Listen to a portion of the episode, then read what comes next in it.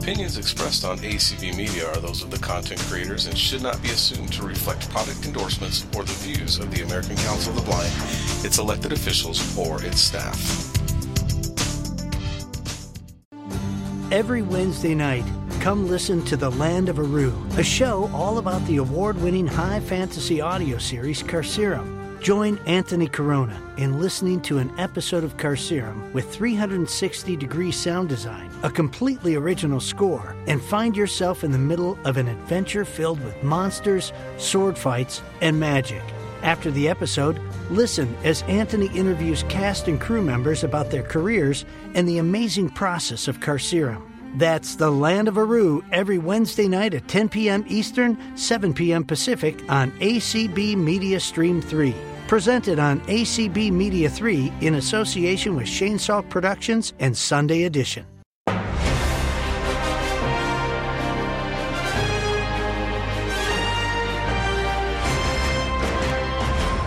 This is Sunday Edition with Anthony Corona. Every week here on ACB Media 1, that's American Council of the Blind, Media 1, and soon after on all your major podcast catchers.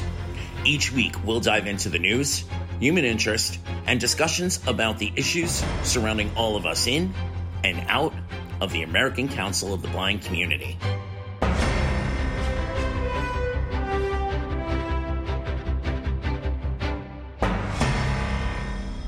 Happy, happy, happy holidays. I am your host, Anthony Corona. Of course, this is Sunday edition. As always, I am here with executive producer, friend, sidekick extraordinaire. Hey, Byron. Hey, everybody. We have Diane hosting for us today and Jane doing the clubhouse thing. So, clubhouse folks, if you want to um, join us for the conversation in a little while, get those uh, get those requests to speak in folks in the zoom room. You already heard the instructions on how to raise your hand. And we have um we have a great show today. Today is going to be the last live sunday edition in the year 2022 and what a year it has been eh? Hey my friends? I know. It makes me it makes me sad that the year is already almost over.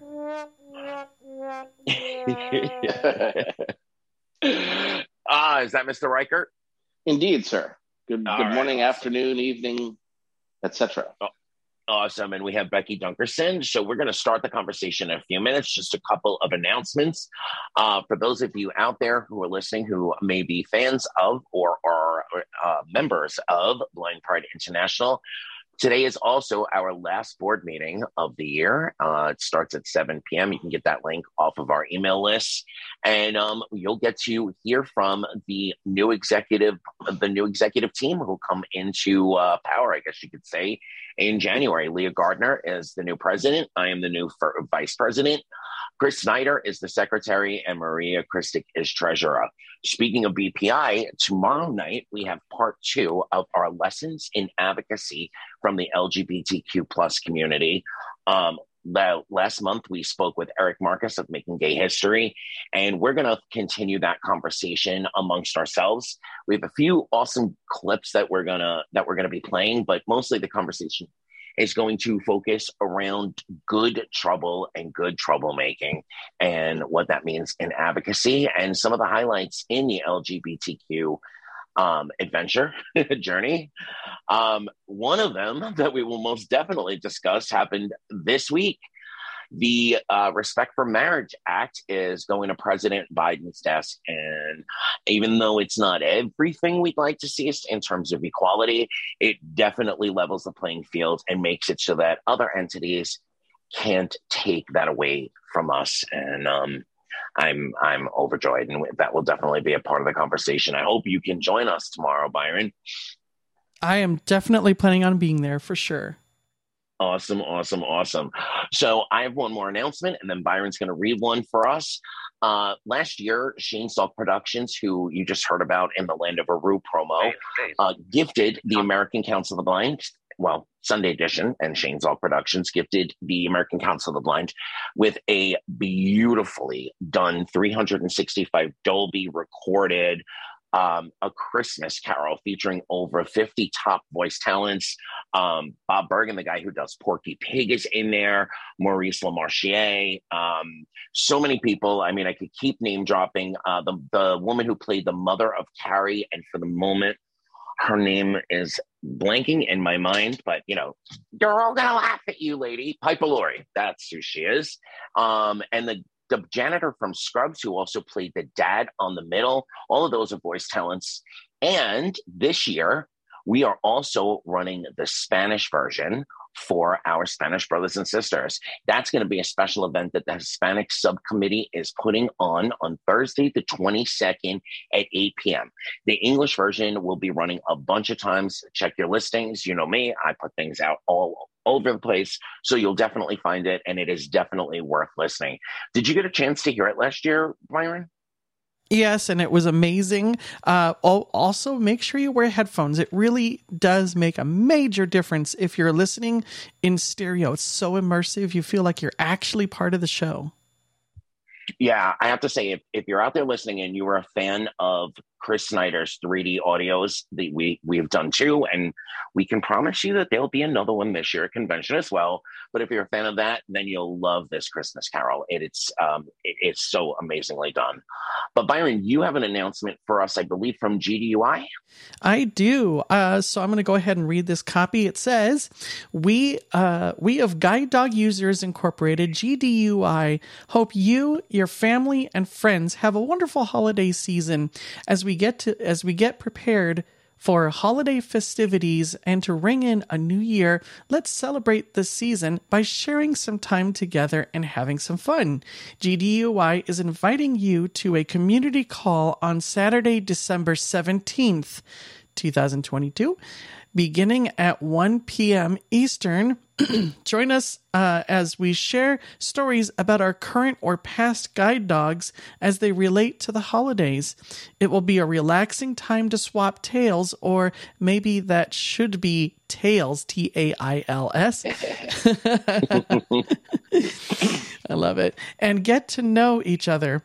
Uh, neither GDUI GDUI membership nor being a guide dog handler is required to participate. So I hope you'll all join GDUI on December 17th at 1 p.m.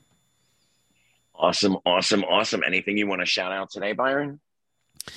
Um, I can't think of it. Well, I can tell you that I have gotten a new website for my show, The Fun Zone.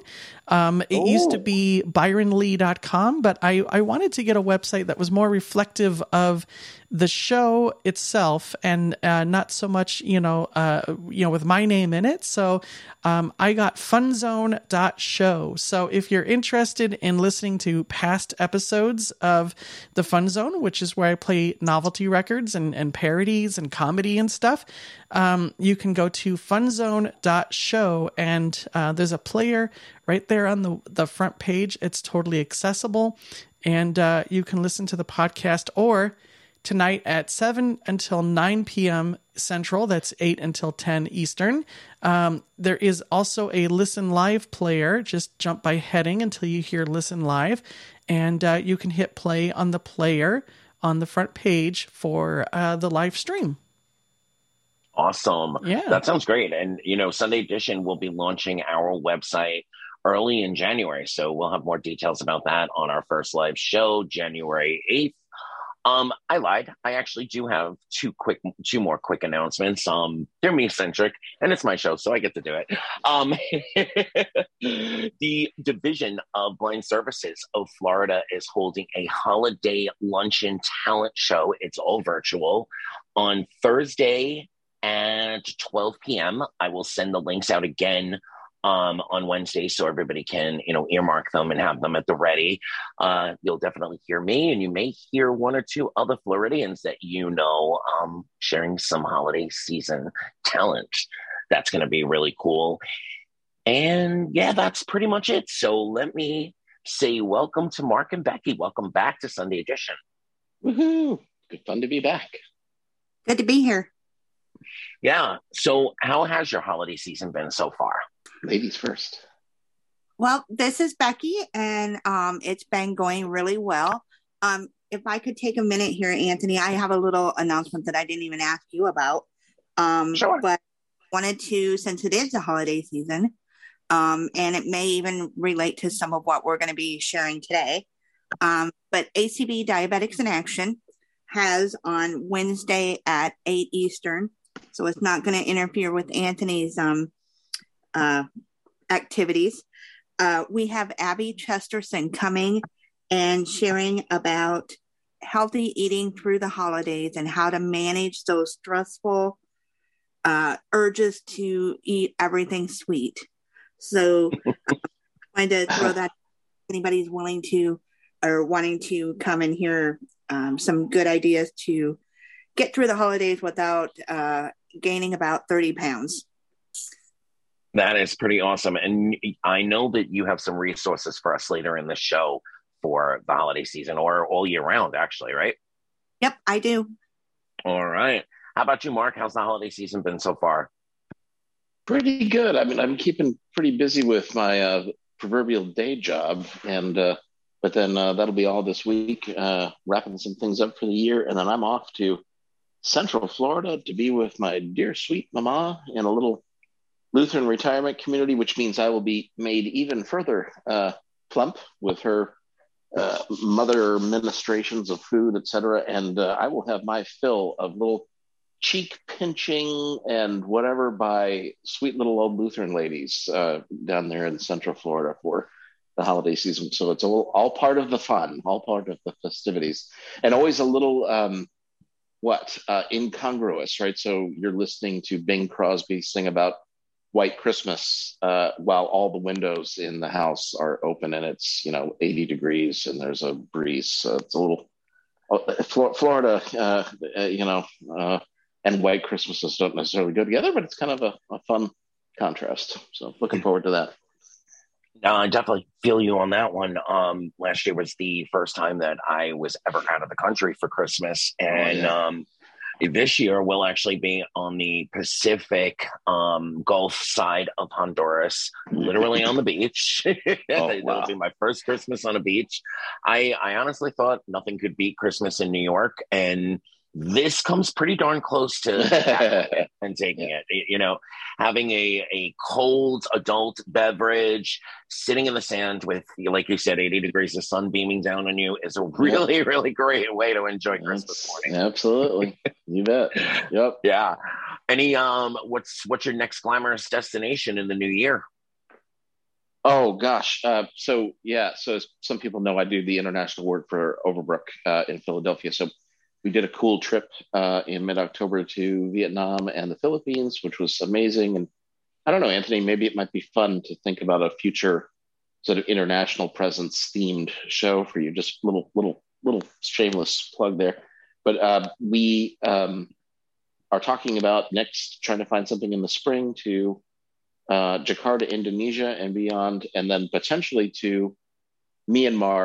And of course, both countries have been in the news. Uh, you know, uh, Jakarta, well, Indonesia, all of it, uh, really ravaged by a, just a terrible uh, earthquake, and then I think some volcanic Wow. eruption. And then Myanmar, it's just such a heartbreaking um country, but uh, racked with civil war and everything else. So perhaps the Myanmar, uh, you know, we're being advised by folks there and also by the State Department that, know, perhaps you ought to wait a little bit. Uh, you know, no no end in sight from a certain point of view in terms of the unrest there, but um, there are still blind folks, young blind people there uh, who need our help, and um, not that our physically going there is critical to that. For sure, we can help from afar and all of that, but it's good to show our support and solidarity. So when to do that most safely, not just for us, but for them. I mean, the thing that clinched it for us was in delaying that idea maybe is um, that one of our partners said, yeah, you know, honestly, we'd love to see you, but it's a little tough for us to travel there because of sort of just random uh, military presence that may make it dangerous for us to meet you. So it's like, okay, the last thing we're going to do is put our people make make things even harder for them. Anyway, so it just goes to show you, you know, talk about count your blessings and a Yeah. season of uh, giving and being thankful and et cetera, et cetera. Um, wow, we have a lot of in common with our sisters and brothers around the globe who are blind, visually impaired, and yet they are dealing with literally So world much more. stuff that we have no experience really with at all. Yeah. Our, our our hearts and prayers most definitely go out and and as I say that I also think about our blind brothers and sisters in Ukraine Oh, who it just doesn't seem like it's ever going to end for them. Um, Yeah.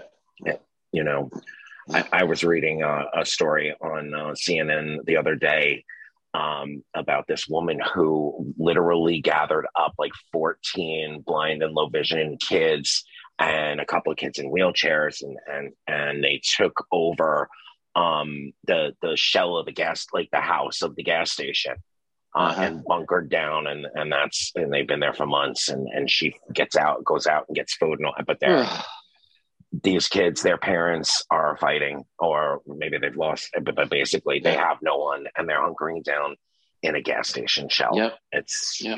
yeah unbelievable stuff. well let's um well, i was gonna say let's try to cheer people up but um let's let's get into the heart of today's conversation and that is emotional well-being for the holidays and i know mark and i definitely just uh, definitely uh, excuse me but mark and i definitely just exposed what is going to help our moods and and keep us centered um my mom passed away last year so this will be my second christmas without her and Mm, I always yeah. say this because her mo- her birthday was Christmas Eve, so it, it's like a double Oh, whammy. boy. Yeah, but to be with a big, loud Latin family on the Pacific Coast, I think is definitely going to definitely going to keep me from going completely into the doldrums. That but, sounds uh, like awesome medicine. That sounds great. Yeah. Oh my God. And his his entire family cooks. Um, so there'll be Oh. no shortage of food. I should probably go to that DA meeting because Yeah. I will definitely put on a few pounds. Maybe they can That's tell me how to get it off quickly. You might have to put some of them in the overhead bin when you fly back. Uh, uh, I, I I might have to check myself into cargo. Um, Yeah. I, I told his mother last year, you're, you're going to have to wheel me onto the plane in a wheelbarrow if you keep That's feeding me like this. Yep. Yep. Becky, what are um what are some of your holiday plans? Um, well, you know, we we um as you know with with my uh husband and his illness and and um we know with with I don't know about where you guys are, but we're dealing with RSV, COVID again, and Mm. um, you know, just the flu and all kinds of crap here um, in Iowa, and and we're not like you that we can sit outside in 80 degree weather. It's like it's about in the 30s here, and we're predicting Yeah. they're rain this week, which is better than that S word. Um, so we're just going to hang loose and and um, you know practice some of what we're going to be talking about, and and and trying to. Um, when I was reading some stuff this week, it was more of trying to be proactive instead of reactive. Um, and I think that's kind of the way I try to live is being pro proactive, positive, and not letting myself get down into that um, spiral that many of us find ourselves sometimes getting into without even realizing it. So, um, but that's kind of my plan is just to lay low, have a kind of a low key um, holiday and enjoy the day off and that sort of thing. So that's where I come from. And if I may say, you know, Becky and Mark and I were, you know, and uh, well, everyone on this call, we're all friends outside of the American Council of the Blind. Um, and, and I just have to say, I, I think you guys are handling things so very beautifully, and Mm. you have a lot of prayers that you probably don't even realize that are coming your way. Um, if it's okay, and if you don't want to, I completely understand. But do you want to tell folks uh, about the Freedom Rock? Oh yes, yes. Um, the Freedom Rock. Just just to kind of fill everybody in. Um, back in June, um, my husband Alan. Um, most everybody in the ACB world knows that he's been suffering from pancre- pancreatic cancer. But in June, he had to have surgery to supposedly have his gallbladder removed, and they got in there couldn't couldn't find it, couldn't do anything to uh, help him and they told us that we needed to do start start doing bucket list items um and so i talked about it and one of the things that we came up with or that he always wanted to do is in Iowa. There, there's 99 counties in Iowa, so each county has what they call a Freedom Rock. Um, there's a gentleman not far from Des Moines here that paints each of these rocks, and he uses a paint that's like long lasting, back repaint. Um, and each county created, and these rocks are like six to eight feet tall, uh, three to four feet around. I mean, they're big, huge uh, boulders. And he has um, different um, ideas, which each one, there's no rock that's the same. And the rocks um, depict uh, servicemen and women um, from that county. Um, and just it's just remarkable. Um, and here in Iowa, a lot of people, and I and I know too. There's some in other states. There's some in Minnesota. So Byron, you can check those out. But um, he he's gone and done all these, and the whole idea is to get people out to think about our men and women that are you know have served or are serving and and that sort of thing um and so alan and i had wanted to go see each and every one of them but because of me not being able to drive, obviously, and his condition, that's not possible. So we um, put out a, a request um, to have people take pictures if they've been out or if they live in that county. Or remarkably, we've gotten pictures from all 99 rocks. And wow. I'm, in, I'm in the process. I found a um, a Facebook page where this this person, um, gentleman, um, put a description of each rock and what it meant and what each panel, because there's different sides. Hey Siri, of, what's playing? So he just. Diane, could we find um who that is and mute them, please? Thank you, thank you. Sounds like we I'm looking. All right, sorry about that, Becky.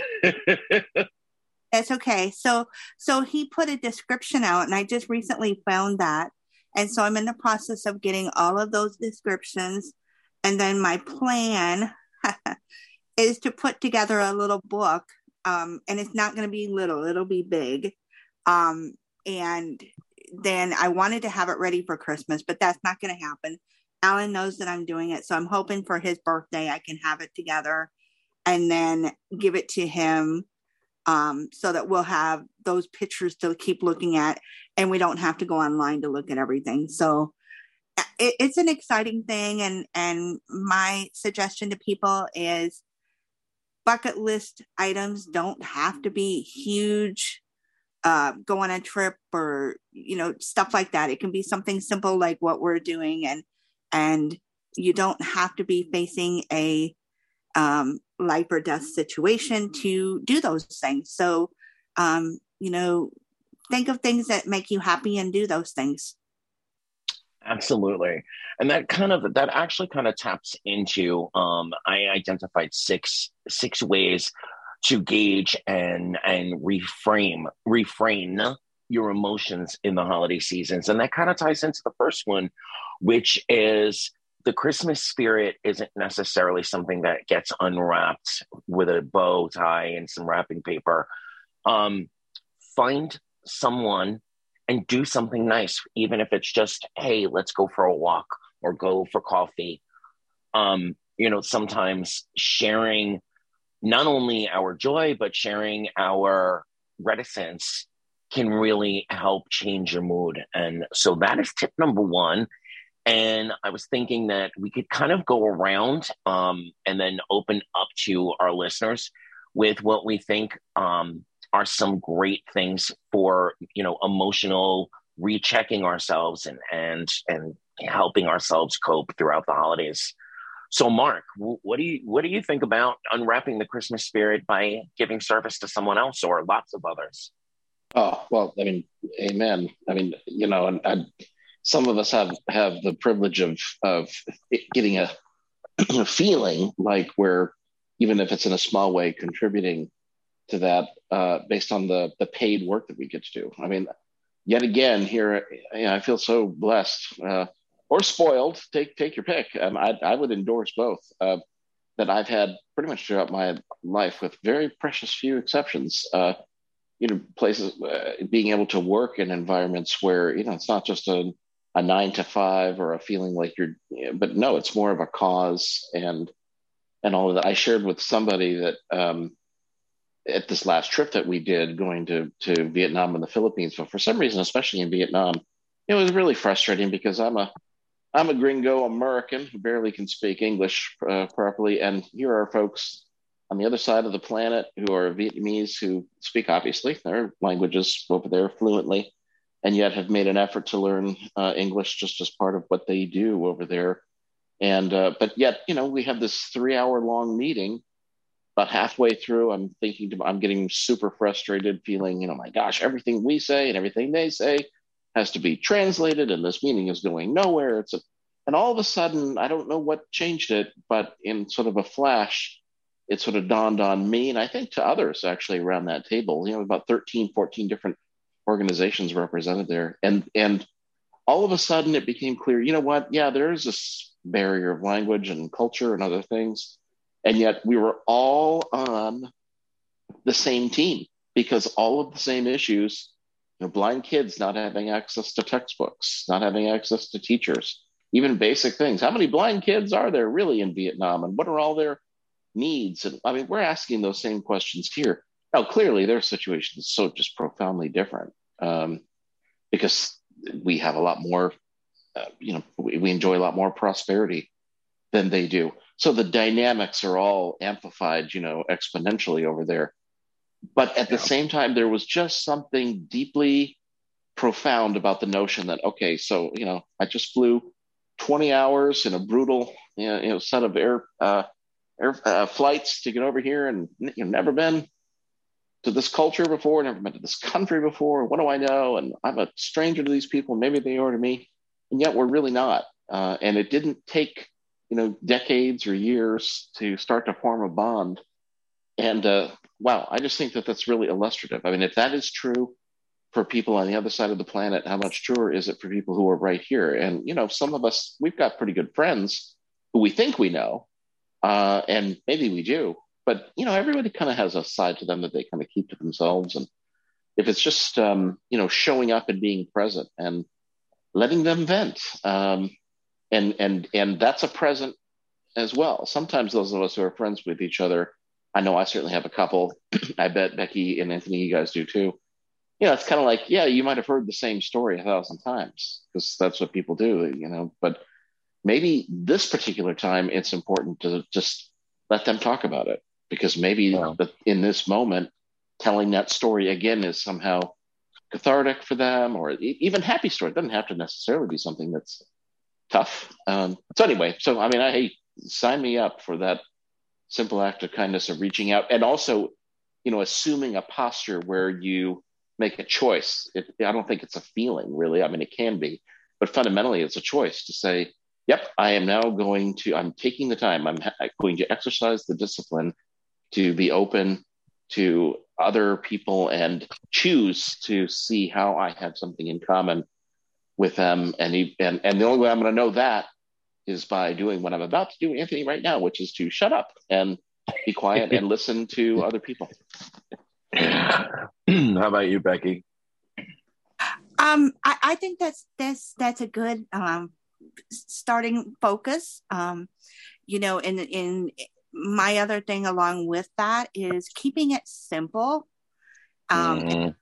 have to extravagant, um, and and also um, for me in the past and i think that's kind of where i how how i became what i am now is not having such high expectations um, because if you have high expectations you're going to set yourself up for for that disappointment but um, you know being thankful for where you are what you have and then um, paying it forward in some way when you go to Starbucks to get that coffee, pay the person behind you too.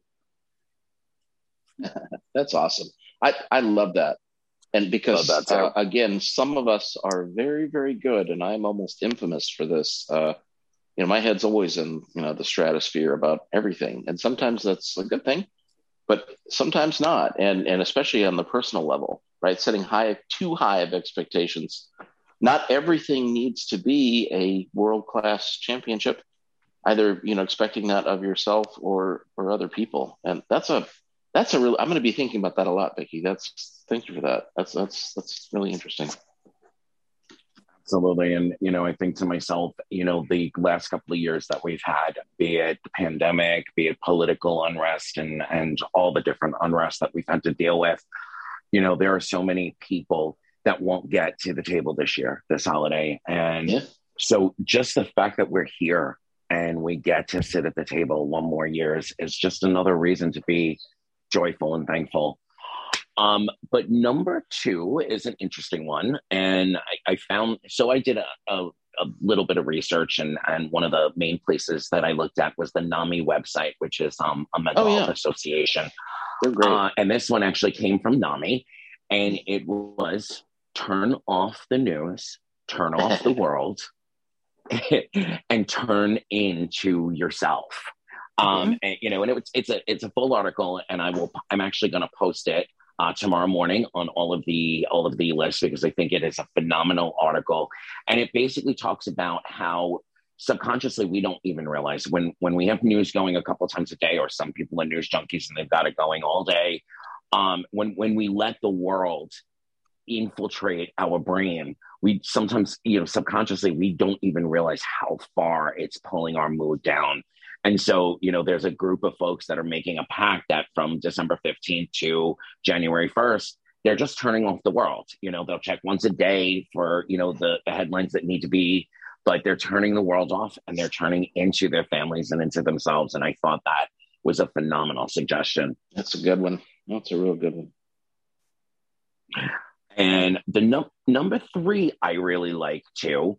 And I think our Get Up and Get Moving campaign will like it very much. Commit to doing something physical for 30 minutes each day or 30 minutes twice a day depending on what your you know your motor and and mobility level is. But just the act of doing something physical also gets those you know the adrenaline pumping. It gets the um, i want to say pheromones but that's not what i mean. Um that's a different type of activity. Uh, well, you know what? I think that that would probably raise the mood too. But it probably would. Friendly yes. show, so that's as far as Indeed, we're going to go with that. Indeed. Um, but physicality, just you know, whether it be taking a walk around the block, you know, hitting in the colder areas. I loved. I have to tell this quick little story. When I first, uh, when I was in high school, and and I first uh, went into the work world, I went into first the library, and then retail in the mall. And um, often I was tasked with uh, on the weekends opening the store. I, you know, I was what was called the key holder at that time. I wasn't a full manager, but I would have to open the store, and they had what we called the wall walkers.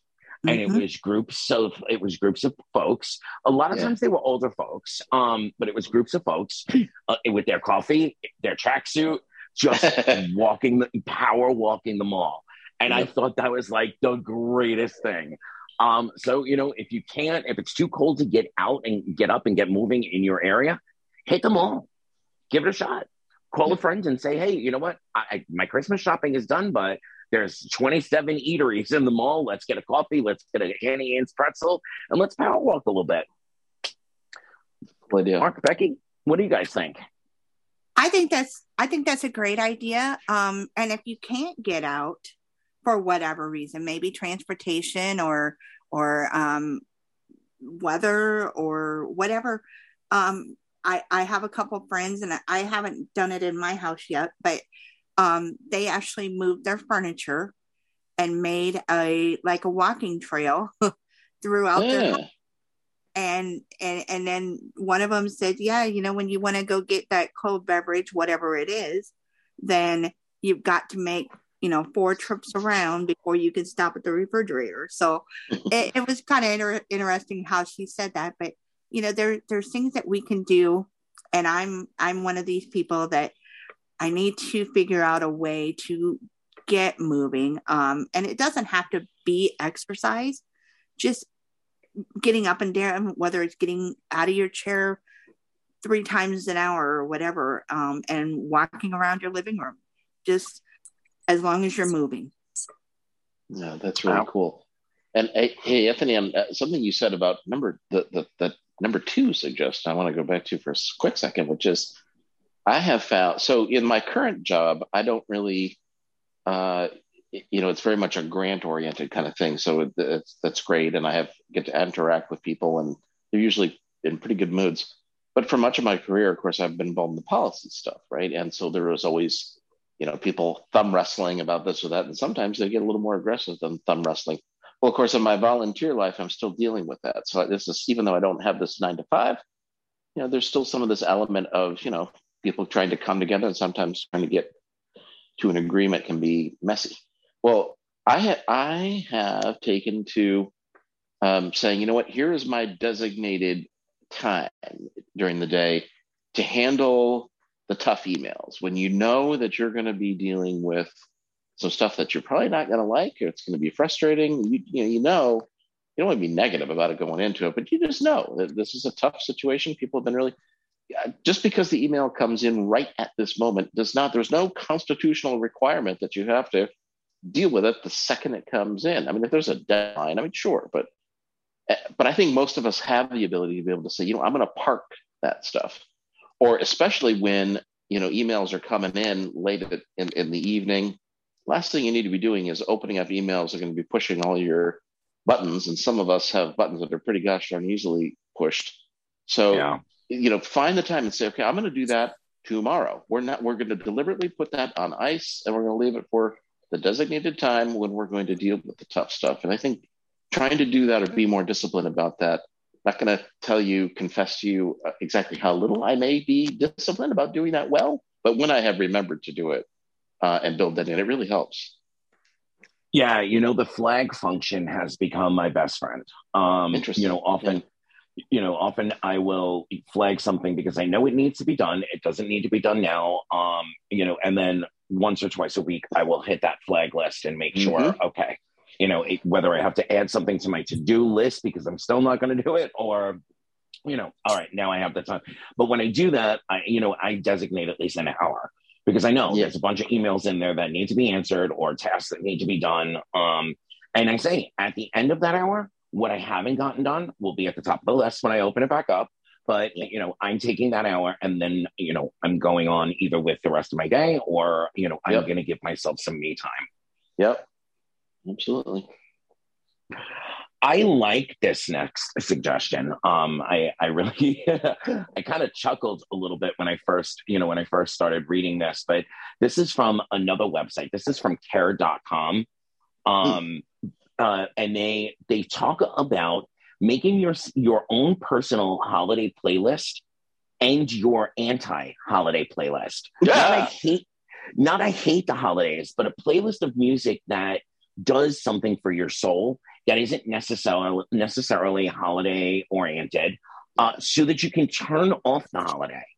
You know, if if you're not a big holiday celebrator, or you know, this is a year where there is an empty seat at the table, or whatever the reason, and you know, holiday music can be triggering to people, especially you know, it is twenty four seven from you know from the day after Halloween through you know, it's not even January first anymore. It's halfway into it's halfway into Jan- into January. So they suggest making both a holiday playlist so you can hear the songs that, that mean something to you, but an anti-holiday playlist so that you can turn off and go into other areas of inspiration. And I really I thought that was such a cool idea. That is very cool. I love that.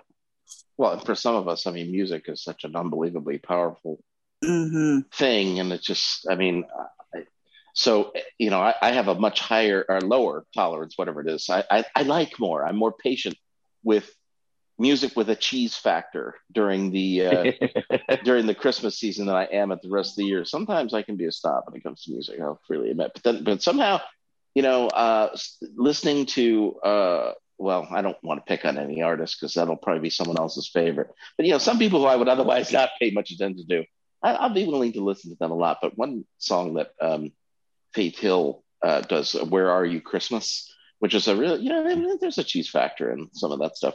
But there's a line in that song that says something like, you know, it's all about her expressing the, you know, I'm not feeling the the spirit this year. It's tough, et cetera, et cetera. And one of the lines and there's something like, I can't hear music play. And I never really, you know, it never really occurred to me until I just heard this Faith Hill song the other day and thought, I think I finally understand that now because it isn't, you know, physically being able to hear it. It's literally that to hear sometimes happy Christmas music can be almost physically painful. I mean, I'm not going to go yeah. through all the details again, but I mean, you know, Christmas, uh, fall and Christmas of 2019 were bad, bad, bad times for me. And, you know, I'd dutifully go with my mother to church or some of the Advent stuff or whatever, uh, or just listening to stuff on television because she wanted to listen to it and I'd go. And honestly, the happier the music was, or even, you know, precious, but let's say sacred Christmas music, such a positive, hopeful message. And the more positive and hopeful that was, the more almost physically painful it was to listen to, primarily because you're listening to it. And when you are, you know, dealing with some kind of a just straight up seriously diagnosable depression, that's you're completely separated from it. You are walled off from it to the point where you just you think to yourself, I'm never going to feel that happiness again. I, I, I just never will. Everyone else is happy, and I am not. I cannot hear it, and that's when I, it just really tr- uh, struck with struck me the other day hearing that Faith Hill song. I can't hear music play. Yes, for some people, it really is, and I finally understand it now. I have so much more empathy for for that. That happy those happy songs that you would think would be fun to make people laugh. For some people, they can't literally abide hearing it because they can't yeah. feel that joy, and they're conscious of the fact they feel like they're never going to get out of it. Now, of course, there's hope for sure. And, and you know, we've talked on this show and in other venues about options for how, how that comes about. But wow, I really have such an appreciation for it. more. So I love this suggestion a lot. You know, I'm gonna I'm gonna pull Byron in for a moment if he is not multitasking. Um, Byron loves novelty and fun music. So oh, yeah. can you give us three or four of your favorite fun Christmas songs? All right, when we hear him again, I'll ask him again um, I recorded a great version of my version, but um, of Grandma Got Run Over by a Reindeer, which I used to love to torment my grandmothers with. And yeah. I love now teaching it to all of the young members of my family, Gabriel's family, any young kid that I come across. I love to teach them Grandma Got Run Over by a Reindeer, and I teach them to sing it really, really enthusiastically. Um, and so next week at karaoke, you'll be hearing that. yeah. Becky, what about you? What is some what is some of your favorite holiday music? Um, I can't think of anything right off because I I guess I'm I'm not a big holiday music person. Mm. Um, music is important, and I have to kind of agree with Mark. You know, when you hear those happy songs and you're not feeling happy, it's going to make you even worse. But I've also found if I take a step back and start relaxing and and sometimes listening to the words sometimes they can jog me back into you know there is hope there is um yeah. there there is going to be that day when things are going to be better who knows when it is but you know we have to kind of live in the moment and and if if it's a song that's playing right now if it's not for you maybe go to another room or turn it off and then you know turn it back on later and find something else. And and I like your playlist because music um gets me through a lot of things and and it yeah. and it doesn't matter what kind of music um is it's just uplifting and will also help you get up and get moving too. So you know music plays a, a factor in a lot of us um and and how we think. So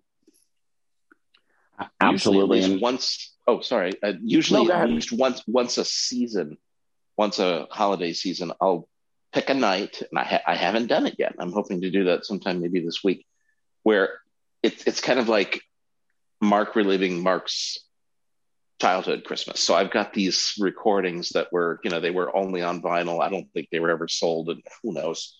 I've looked around to see if there's digital, but I don't even want the digital copies because when I made my own uh, digital copies. And no, I support copyright, so don't think I'm a copyright violator. But since I couldn't find them anyplace else, I made them digital. And so it's fun. You have these records that you listen to when you're, you know, five, six, seven years old, and you've got they still have the scratches, the scratchy sounds, mm-hmm. and all of that on it. And you're listening to that, and it's literally the music that was playing or that you really loved when you were a kid. And it's fascinating because, sure, I mean, some of that music is just dreadful. I mean, most people are going to say, "I can't believe you really that that you, that's." But of course, when you're that age, it's not about the musical genius of it all; it's the memories with it. And all of a mm. sudden, you know, you're not even hearing that song anymore. Your mind is wandering and reflecting on what you were feeling. And of course, tons of memories related to that. And so it, it ends up being like a whole memory night. It's just kind of a fun, you know, audible memory lane trip, which is really kind of fun. Well, as always, you know, often happens when I'm talking with you guys, um, one thing leads to another. So I'm going to skip number five and go to number six. We'll come back to number five because it, it fits so perfectly in what you were talking about. Um, and this other article suggests doing a holiday inventory, both ah. emotionally and, you know, in, you know, life point checks did you decorate? Do you want to decorate? There is absolutely nothing wrong with not decorating if you're not gonna you know if you're not gonna be hosting if you're not feeling the holiday season there's absolutely nothing wrong with not putting out decorations. Checking you know your holiday memories which ones you know and looking at them in a way that you're you're you're finding in your inner self how you feel so both a physical holiday checklist and an emotional holiday checklist. And then as you're doing it, you can also kind of assign to yourself what that means, how and and it fits perfectly because I've, I've mentioned this on many of the Sunday editions that we've done. But my my father's favorite sort of motto to live by was people, places, or situations can invite you to feel any which way. Yep. You and you alone choose whether to accept or decline those invitations. Yep. So when you're doing that emotional checklist, you get to assign what you feel to it. You get to identify what you feel. You get to assign how you want to handle that.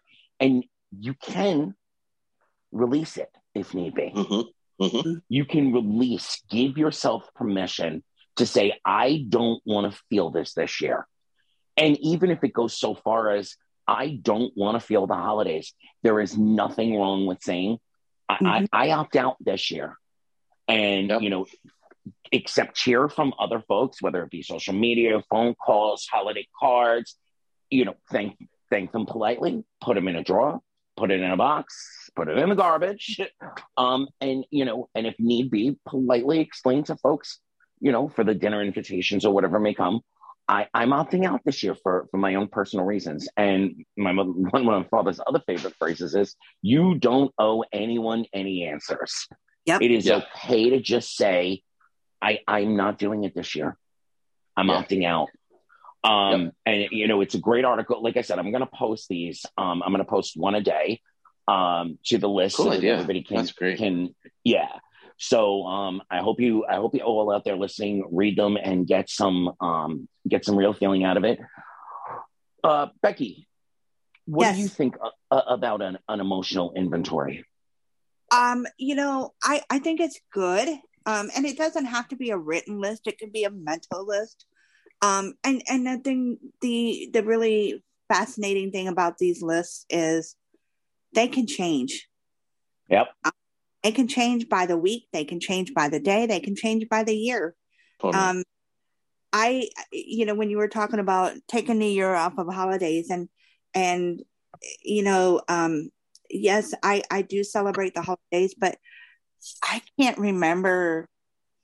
Um, and it's been a, a different reason every year. Um, we, we don't decorate much. We don't yeah. celebrate Christmas much, but um, I can remember growing up with, and my dad always, um, you know, we always, our, our parents instill something in us, but my dad always said, it's just another day. Um, mm. You know, age was the same. It's just another day. And as I get older, I kind of start feeling like it's just another day. And uh, my mom has also said too, Christmas is every day because you guys give me stuff you know, through the year. So, you know, it, it's not always necessarily just that time of the year. And and I think it's important for us to remember that we choose what we do for whatever reason. And like you said, nobody can tell us it's right or wrong because it's whatever works for us. Um, and I, I really like the fact that you said we do not have to um, give anybody an explanation.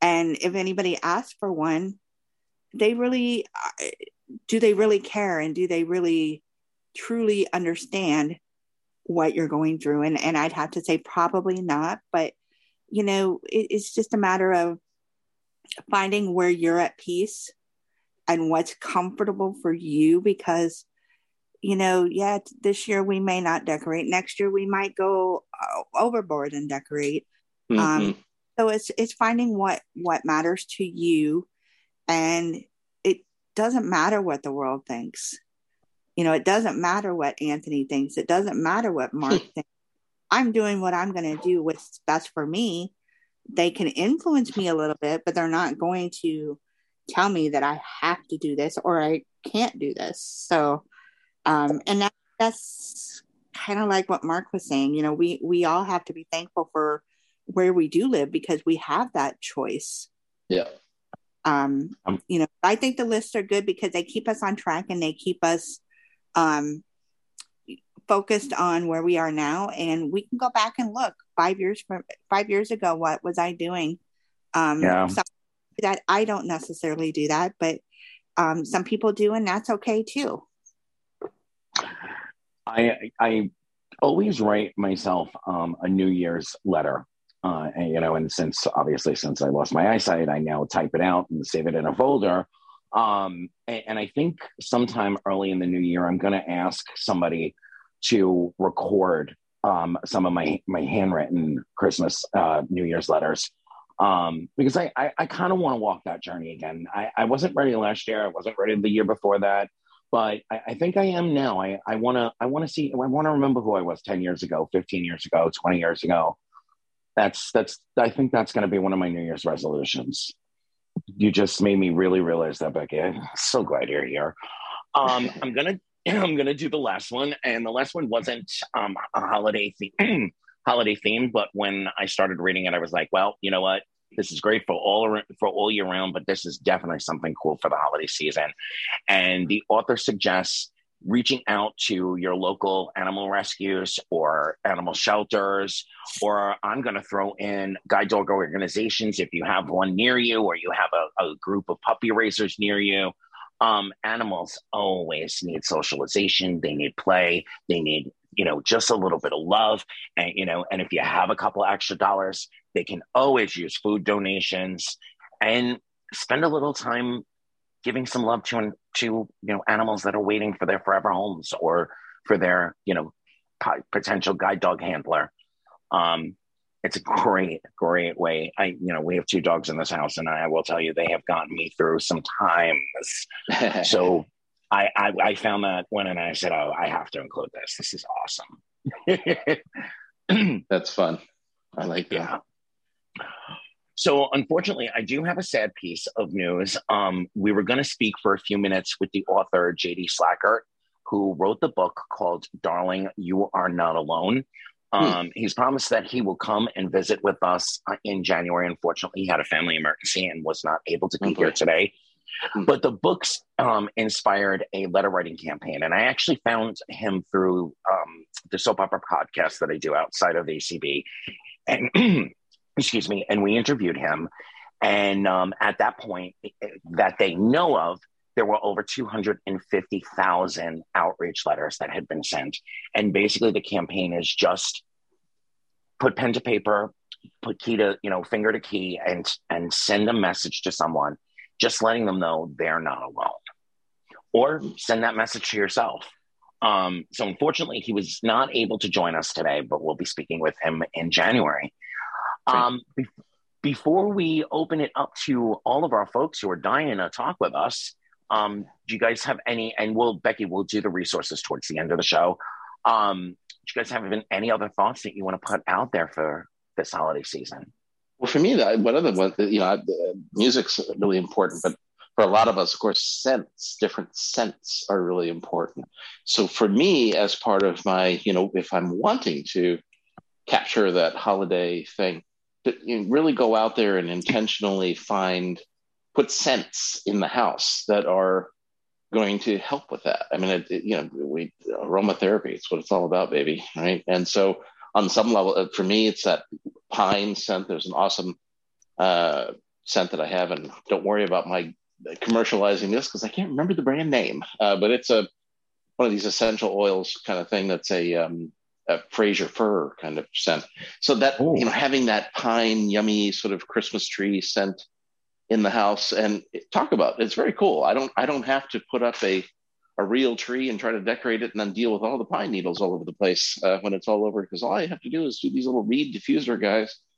And my little condo is smelling awfully Christmassy. And uh, it's not too overwhelming, but it's nice to have that in the house. And then you all of a sudden you'll just be wandering around doing your thing, and then you kind of catch a little sniff of that. And funny thing how that brings a little smile to the face. So for sure, remembering those things like that that are important, um, that you know you know are helpful little tools like that are kind of fun to have around. And the only other thing I'll say, Anthony, is um, this is not something that I had. Uh, a lot when I was growing up. We were we we, we were very much into the fake Christmas tree thing uh, in Florida, and uh, and that's cool, and, you know, and all that, and had a lo- lovely Christmases decorating the fake tree. But I, I came across this idea about doing you know these kinds of things for me, sort of on my own, and you know thinking about if if you're trying to want to uh, experience the holiday, sure, traditions are amazing. I mean, they're incredibly powerful but they can also be almost overwhelming sometimes or too evocative of things. So thinking about, you know, th- all those traditions that are long standing, they had a beginning somewhere. Uh, and so think about um, what starting a new tradition for yourself might be and give it a mm-hmm. whirl mm-hmm. and and don't uh, and don't and, and you know what hey if, if it doesn't work okay well you tried it maybe you know it if it's going to become a tradition it'll happen for you uh, on its own because you're going to love it and it'll take on a life of its own. That's what that's all about. But try something new. That's okay. This time, this thing I'm doing doesn't it's not connected with a past relationship. It's not connected with my family, even if those are all wonderfully happy memories. This is a new thing, and it's mine. Uh, I think it's a really like important thing to do. Yep. Yeah, I like that a lot. How about you, Becky? Um, I was just, you know, Mark was talking about traditions, and and and I was just kind of reflecting back on my own um, you know family and growing up and that type of thing. But something that um, we all could do and, and it doesn't matter if you start it now or if you go back and yep. and rebuild it. Um, or if you're you're a um, a new parent or a, a grandparent. Um, one thing that my mom uh, did and and I'm sorry I keep reflecting back to my parents but um, one thing that my mom did with the grandkids and i don't have any kids so i never got to be blessed by this but i got to help with it. And what it is is every year at christmas time she would give each of the grandkids a christmas ornament. Mm-hmm. and i mean it would have the year it would it might have their name. Um it usually she chose things that were reflective of that child at the year um in the year because like one of my nephews was a bowler uh, and he he liked bowling. And so she found an ornament that had bowling pins and a bowling ball and she put his name on it. And and the next year he was into i don't know um, cars. Um, he's an auto mechanic now. So she probably got him a car with his name. So every year it was something different. So then when that when that child um, became an adult and had their own christmas tree they already had ornaments to put on the tree that mm-hmm. reflect themselves. And and we could even do that. I've even thought that you know with me and alan um even though you know who knows how many more years hopefully many more years um we could start that now and and create memories of christmas ornaments. Um so that's something that you know we could all think about as far as the tradition thing. And it's not something that's um going to cost a lot. You can make things. You can, you know, order things. I, I can remember my mom ordering things in June and July for Christmas mm. and so you can plan ahead for stuff like that. So if that's something that is important for you to keep a tradition going in your family or leaving a legacy behind, that could be something to do. Yep. So it's beautiful. I, this has been a great conversation. Thank you, Anthony, for doing this. no, I, I, thank you for being here with me. That I, I that is absolutely beautiful. Um, I hate, no, I don't hate to tell you this. I absolutely enjoy telling you this. I'm going to steal that for next year.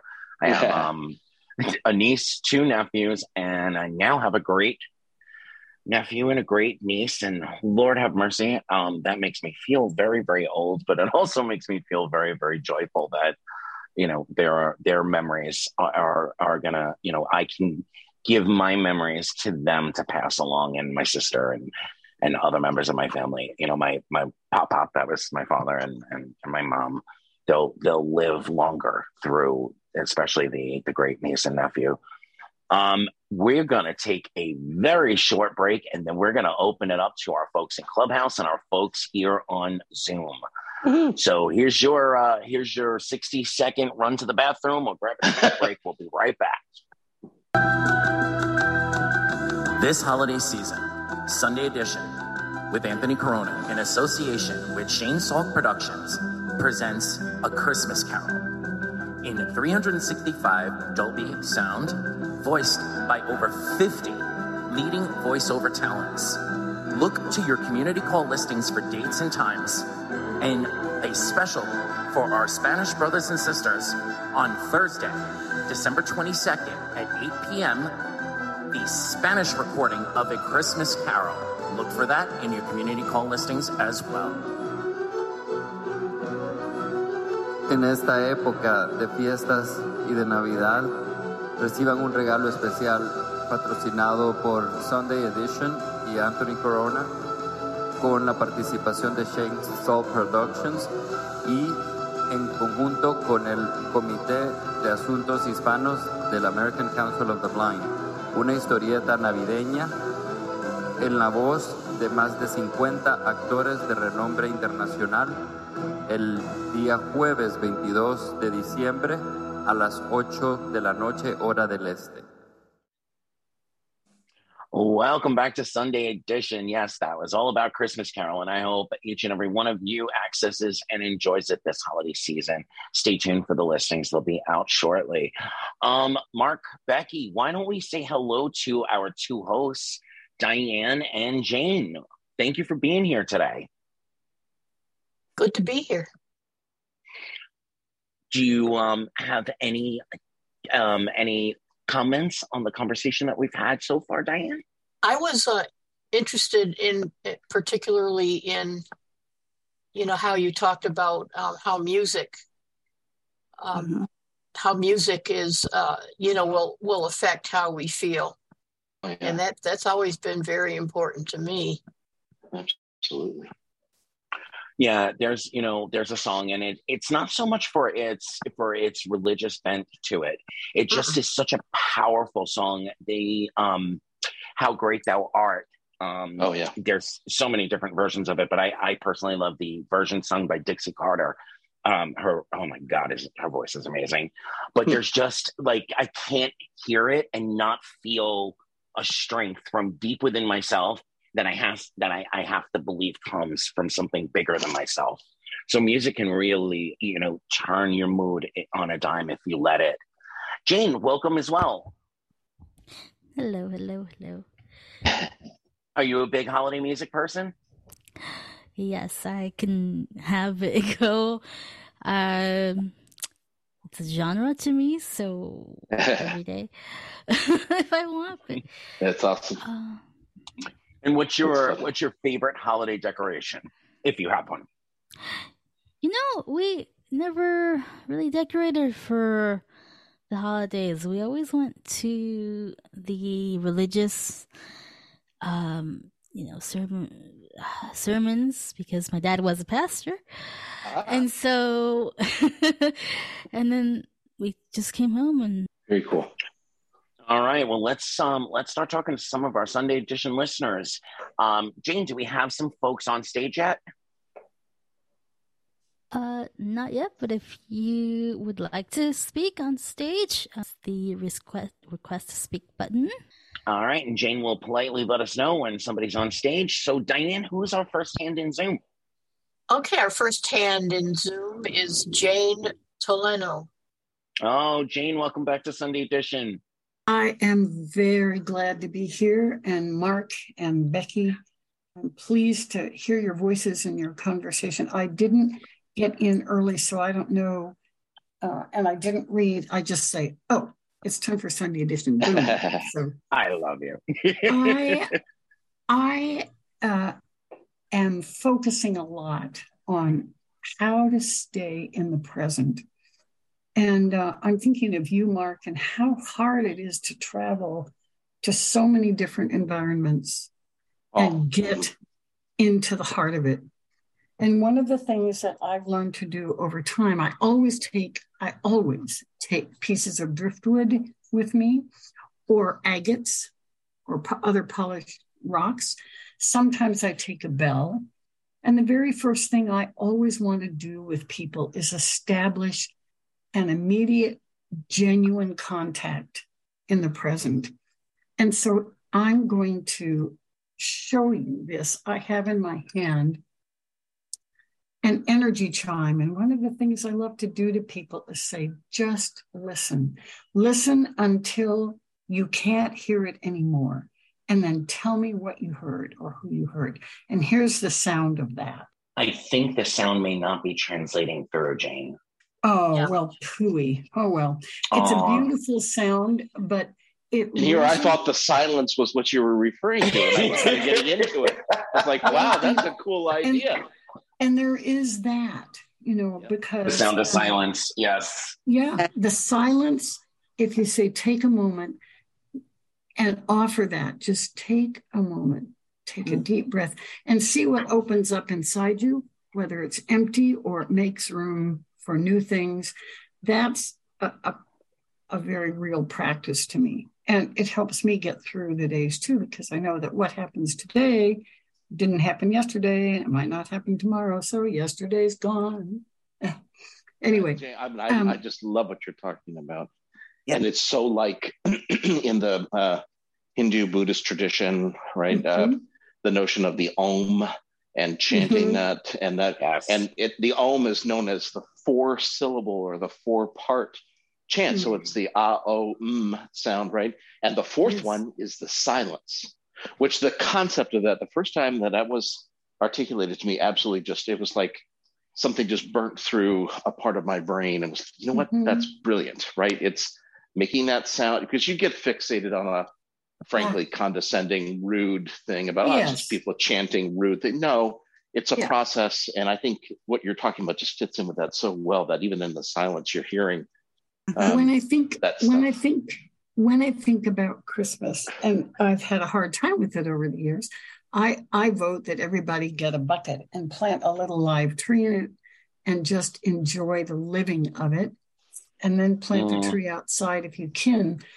Uh, we've lived in lots of different places, and so we've shared Christmases uh, at various in various ways and with many degrees of do you have a lot or do you have a little um, I just bless you as you celebrate as you can who you are and who the day is and who the people are in it for you. I really, really do. And I will, um, I wish you could hear this energy chime. It's lovely. I might, Anthony, I'm going to send you one. Then you can see what I'm talking about. oh, thank um, you. And then you can ring it yourself. So um, carry on, each of you each of you carry on well. Thank you. Thank you. Have a beautiful holiday season. And thank you for being such a strong Sunday edition supporter. We love having yes. you here. Yeah. Thank you, Jane. Yep. And Becky, my husband also has a situation, a medical situation. He has Parkinson's. So mm. I really connected up with what you said about, about treasuring the moments before you have to do it reflectively and in sorrow and missing. Yep. Yep. One day at a time. Yes, ma'am. Later. Bye-bye. Bye. Thank you. you know, I just want to take a moment to to definitely reflect that the community, and I mean ACB in general, of course, the call structures, but the community has a lot of um, holiday feeling, and there's something for everyone. So, you know, if you are looking for connection, it's here. You know, Cindy is very fond of saying we have over 100 calls a week, which is true, and this is one of them. Um, there's almost always something to to do, and and I've been to a couple of the afternoon coffee socials over the last couple of weeks. I like to check in every once in a while and see how people are doing and, and how the community is doing. Um, and there's such great and wonderful community feeling in in most of these calls. So, you know, there Becky's going to give the resources again and a little bit later on, but there is always someone in ACB or a lot of someone's on some of these calls. There's like 50, 60 people. Um, so, you know, check those listings and, and reach out in that way too. All right, Diane, who's next? Uh, next, we have a phone number, area code 916, ending in 505. And um, could I please have your name also? Margie. Thank you. Welcome back to Sunday Edition, Margie. Well, I haven't been away. I've just been listening on Alexa. Um, I have a lot to say, but I'm going to cut it short because that can take up the next hour. um, for me, Christmas as a child was never fun, um, other than getting the presents, of course, because I grew up in an alcoholic family. That there was always a huge scene at Christmas, and I've chosen differently as an adult. I love Christmas. I love the music. I love the decorations. This year, my daughter in law posted a few pictures on Facebook of her house being decorated, the inside, the outside. And for the first time since I've lost the rest of my sight in 36 years, I responded and said, I wished I could see this. My um, days of having sight, oh, I'm getting emotional. I used to love to go see all the houses decorated. Mm-hmm. I used to love the colors of the season. Yeah. And um, I missed that this year for some reason. But I want to say something very important here. Um, I co-host a uh, Jesus, Lord help me, God. Um, I co-host a, a, adjustment to sight loss support group every Friday through CAAVL here in California. And one of our members, and it happened to be just, I was in an emotional space about that whole thing I just said. I, I threw out the topic of Christmas, and one of our members, who I like to think is one of our tougher members, and a lovely lady, she just broke into tears and started talking about how she, she doesn't even own a Christmas shop. It's hard to Christmas shop. It's hard to enjoy Christmas. Can't see it. Can't see the paper. Can't see any of that. And I want to ask us to keep in mind our members in our community and our members in ACB who may just be going through sight loss. And their grief can be a lot bigger at this time of year because Christmas, besides being for some a Christian holiday, it's a very beautiful holiday uh, with the lights and the wrapping papers and picking out wrapping papers. Um, and um, I did decorate this year. Um, I didn't put up a Christmas tree because we're leaving, but I've, I, I have all these wonderful Hallmark things I've collected, and thanks to Kim, I I won some more Hallmark collectibles at the auction, and I'm very excited about getting them. And my yard is decked to the T, but yesterday we had a heck of a rainstorm and windstorm, and it's not safe for me to walk out front. Because everything has blown over in the walkway. The icicle lights are hanging down. So when I left last night to go to our chapter's holiday party, I went out through the garage. And I got to tell you, I haven't attended a holiday party in years. And this was one of the best. The Capital Chapter holiday party last night was so much fun. It was a community, it was the laughter, the service at the restaurant was impeccable. And um, I will admit that Christmas has brought a tremendous amount more of joy to me with having a six year old and nine year old granddaughter, but just since they've been in my life. And I look forward to spending every Christmas with them and seeing the magic of Christmas.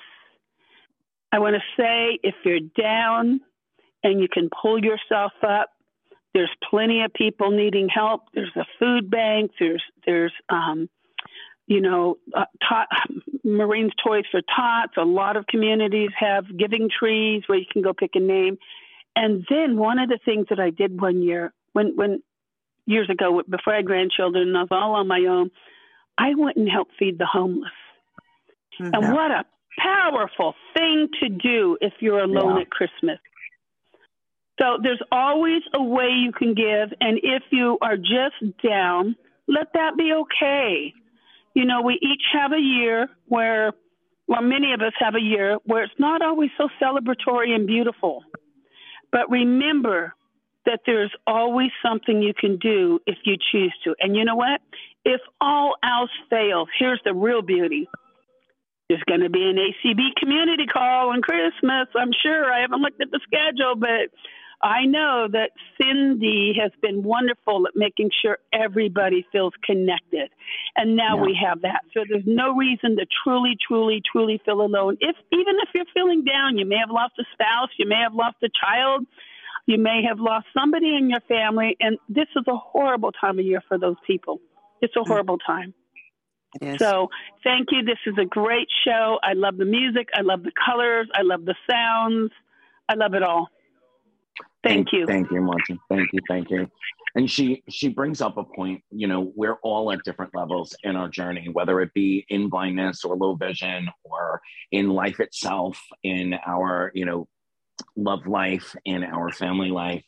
So that's what that's. I really can't wait to have the conversation about darling, you are not alone, and the you are not alone letter writing campaign.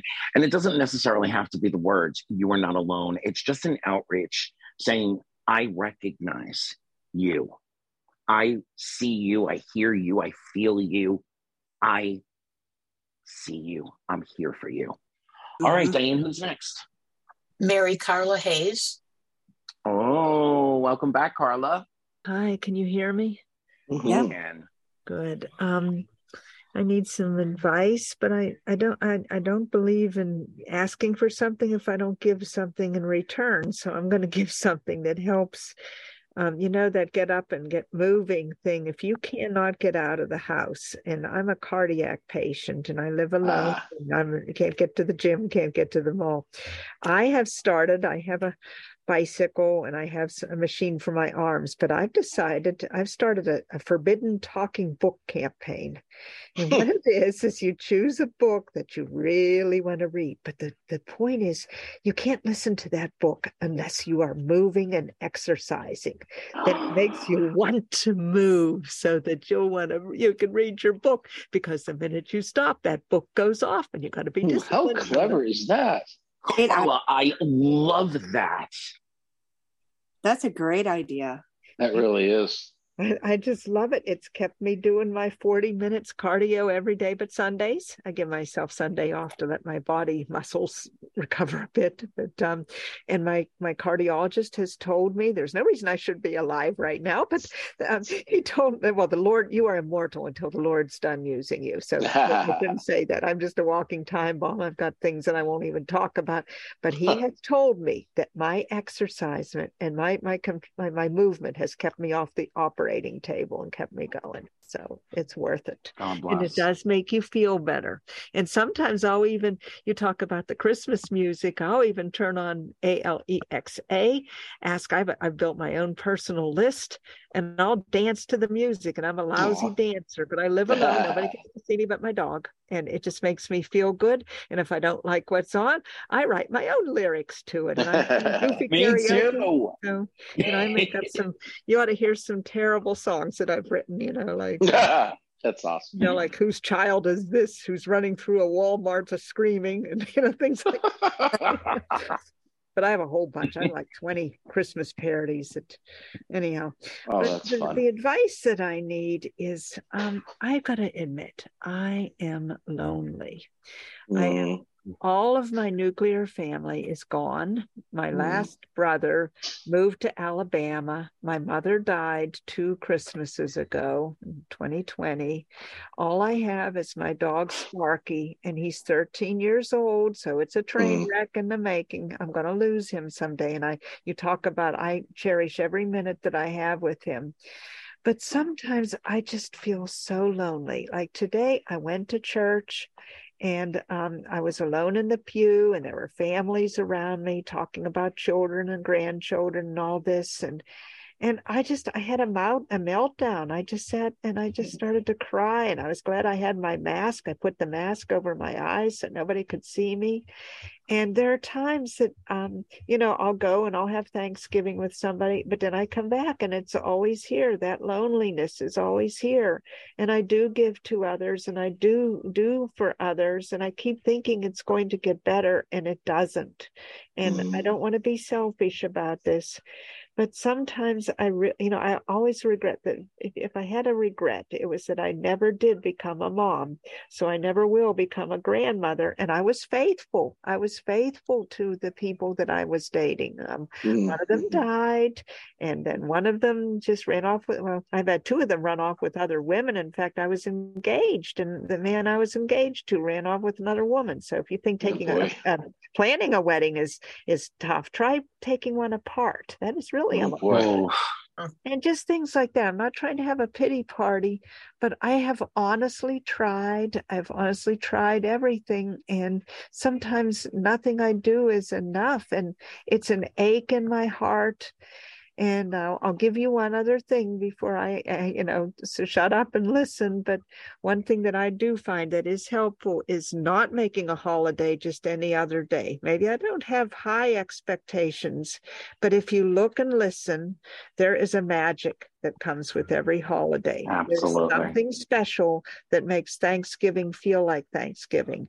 There's something special that can make Christmas feel like Christmas. Even when you're alone, there's something different.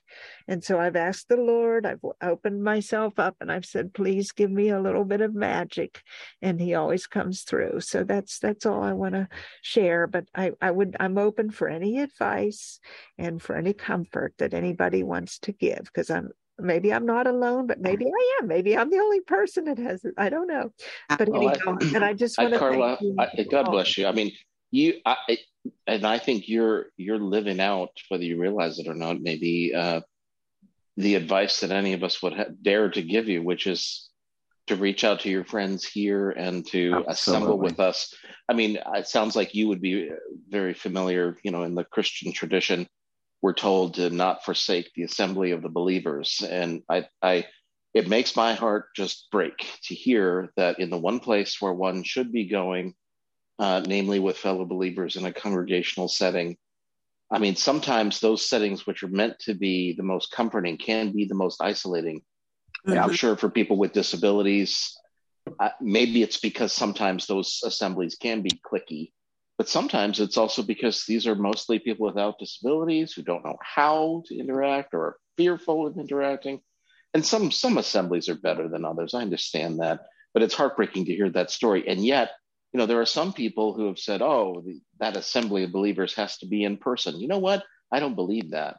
Mm-hmm. I think mm-hmm. the the, the the the believers or the the beloved community that John Lewis might have talked about you know that that assembly happens wherever two or three are gathered. And that's i think the beauty of what ACB has done with the community calls and other things. We've we've developed our various if i you know small c congregations of people who get together to support each other. And uh, so i mean i don't know what i'm talking about here other than just to say you you know it sounds like I, gosh i mean my heart goes out to you when i hear about the loneliness uh, but and wow, sometimes I mean, even in community, I get lonely because absolutely a lot of sure. people, you know, I hear about all these happy married couples and children and grandchildren, and I I have a lot of love to give. I want to give love too. You know, I mean, I don't want to just take. I've never wanted to be just a taker, you know.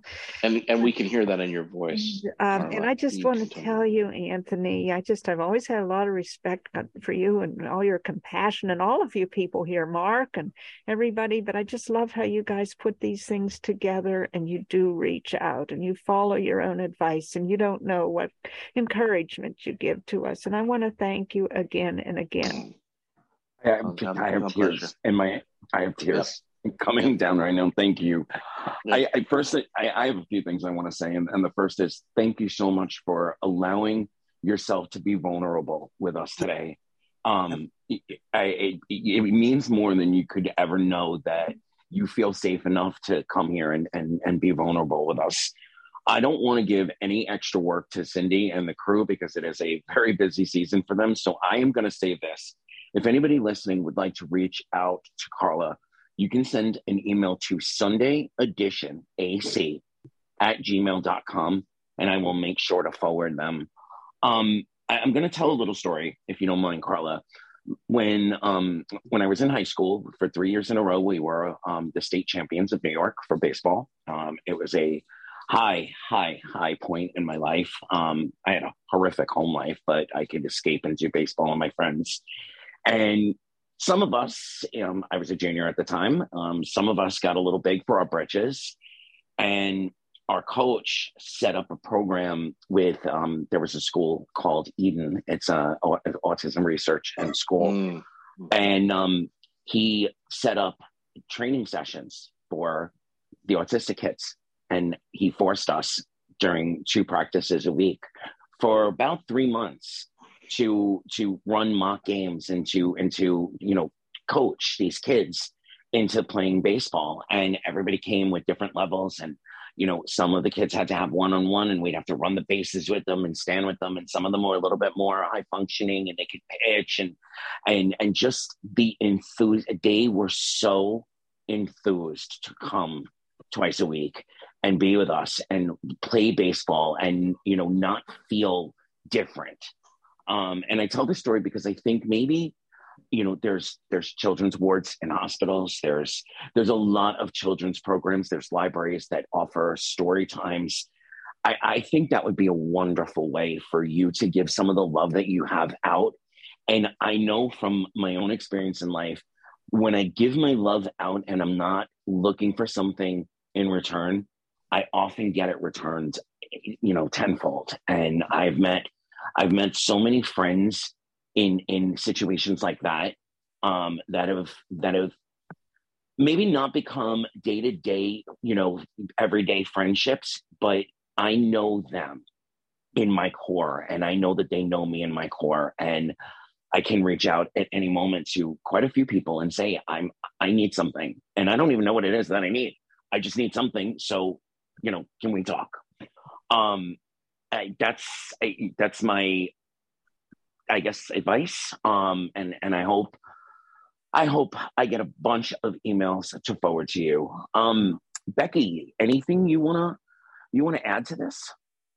I, I think you and Mark covered covered it quite well, and Carla, my heart breaks for you as well because it, it is hard. And you know, the only time people think about quote giving or or that kind of thing is at Christmas, and and I think it should be year round. And I like my, um, Anthony's idea of maybe checking with the local library if there's a children's hour. You could go and um, and and this would be for anybody, regardless of your vision, if you have vision or not. Check your local library, and this is something I might even consider myself is if they have a story hour for the kids maybe you could go and just be um and i don't know what they would call it maybe a lap person um yeah. where you go and you could sit and you know maybe there's a, a child or two that are acting out or they just need that somebody there that's not mom or dad um to to just comfort them um maybe let them sit on their lap or sit next to them or and and if you do that gosh, I'm excited thinking about this myself. If you do it every week, then that child is going to become a bond to you. Um, and and I don't know if this is the right answer or not, but it's something to think about. It's something that would be worth trying. Um, another thing could be, you know, like Anthony said, that autism kids, there's got to be programs out there. Um, so Carla, I'm I'm I am going to be sending Anthony an email. So um, watch for my email, and maybe we can brainstorm together in in your community where you live, and find something that's hands on for you. Um, and like Anthony said, there's this community is amazing. And yes, at times it seems like you're alone in a room. Um, and I think those are the times when we as participants need to reach out in some way. Um, so I guess pretty much for anybody, my door is open. So if anybody needs to reach me, you can reach out to Anthony and and he can put us in touch. Well, thank you so much. And I do try to bond. You know, I teach at a Christian school and I do bond with my students. Oh, but then lovely. the only problem there is I get attached and then they graduate and move on. oh, yeah. Some of them keep in touch and some of them don't. But I, you know, I don't have much transportation to go places, but sometimes when I'm there, if I have a minute and one of my classes is canceled, I'll take one of my print braille books and read to the kindergartners or something, you know, and they like that. But, Good but I just I, I do appreciate all your advice and maybe there's some reason the Lord didn't want me to be a mother. I've always wanted to be a mom and maybe I mother my students too much. I mother my homeschoolers a lot and I, I mother even my adults too much, but um, maybe that's a problem, but I don't know. Well, as they say, love, love makes a family, not blood. And it sounds like mm-hmm. you're a mom to many, many more people than you might know.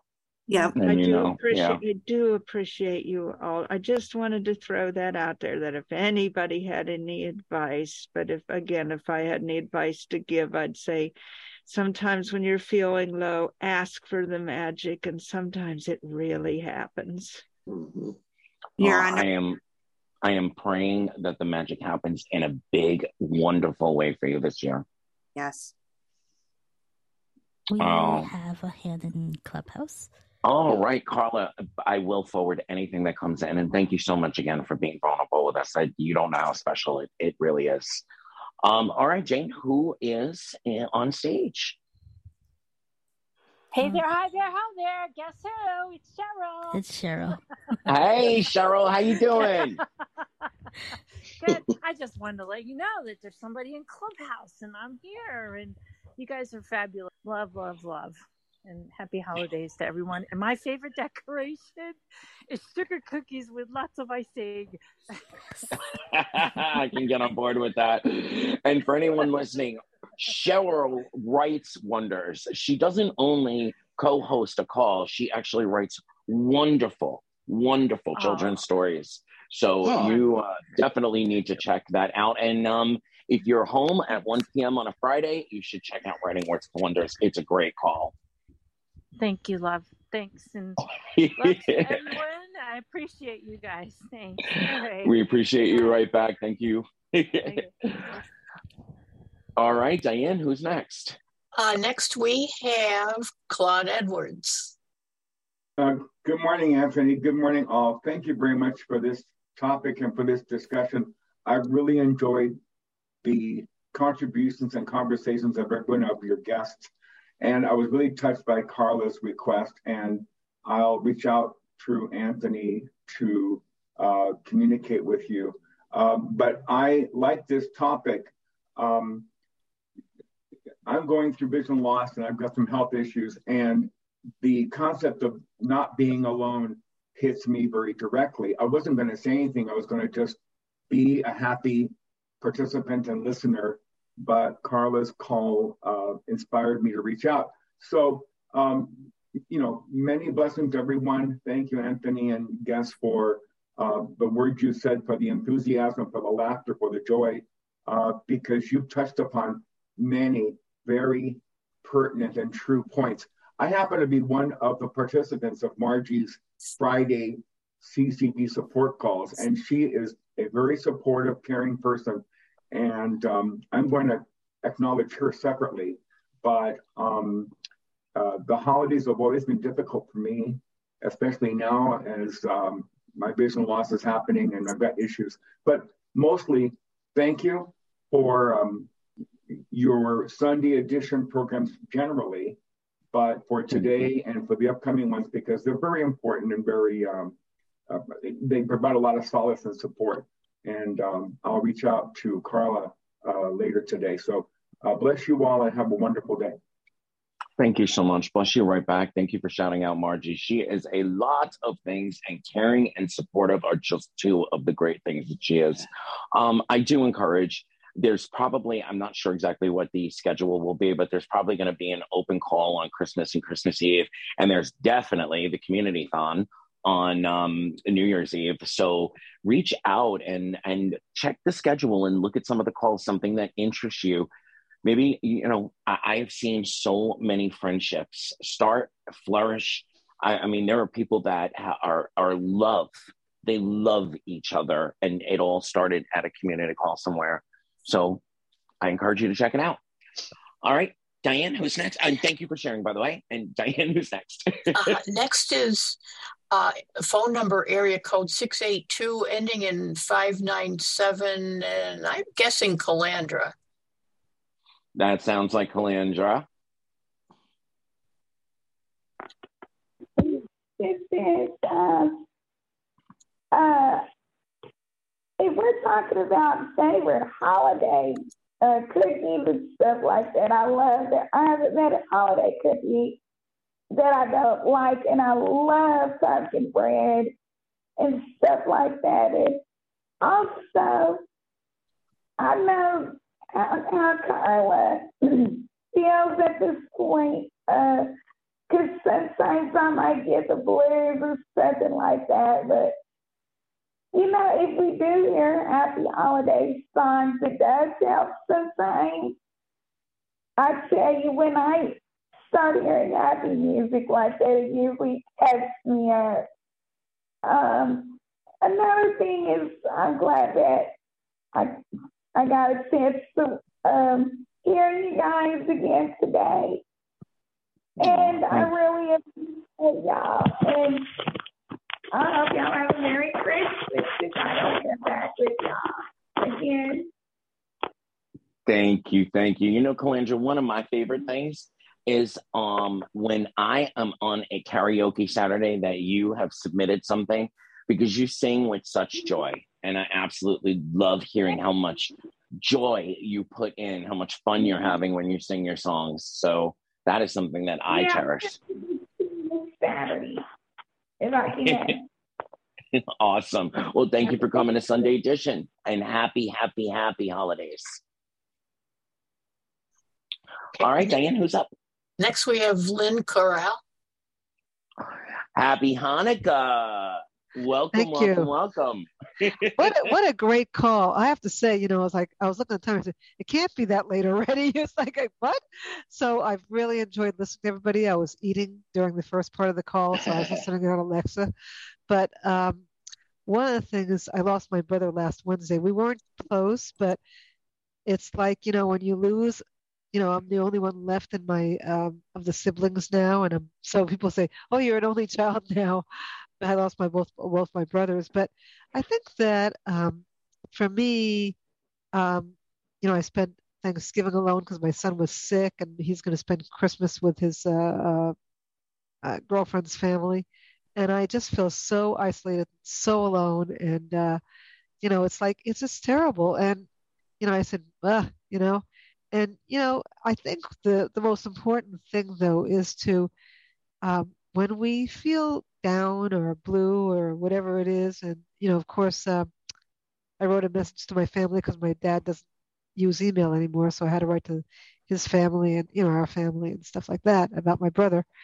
Um, I think getting through these times, and it's interesting that my mother died in November and my brother now died December and my other brother died in September. So it's all in this fall time. And um, I just think that for me, um, and I and I and, and part of what I do as an antidote is to I joined the choir for my synagogue, so I had some you know something to look forward to, and of course music is my is for me. My mother said I sang before I talked, so music is is so important to me. Um, and I love listening to music. If if I'm feeling really crappy about listening to the news and all the political nonsense and even the political stuff on ACB, I said, you know, I got to listen to some music because that will always put me in a, a good mood. And um, whatever music it is, I love Christmas music too. But, um, you know, I try to find music that will make me happy. But I think the biggest problem that we have a lot of times as human beings is what we expect of ourselves and what we expect other people to um, uh, do for us, which which they're not going to do. You know, we really have to take care of ourselves, and we really have to watch the self talk, the self the inside, yes, yeah, the, the self recriminations yep. that we have. You know, and I think that that's important.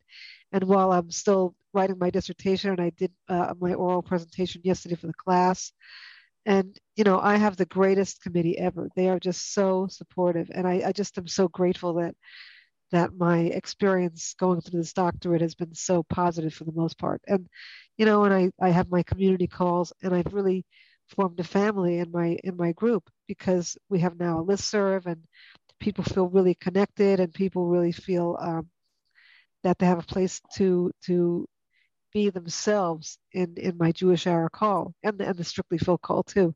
So I think that you know I try to help people. I try to do the best I can well, I'm not always helping myself. So that's what I have to say. But what a great call. I really appreciate what Mark and Becky said. And, um, you know, I'm going to go to a Hanukkah party next uh, Saturday, uh, next Sunday, which is the first day of Hanukkah. So I really appreciate you, Anthony. I really appreciate you. Thank you.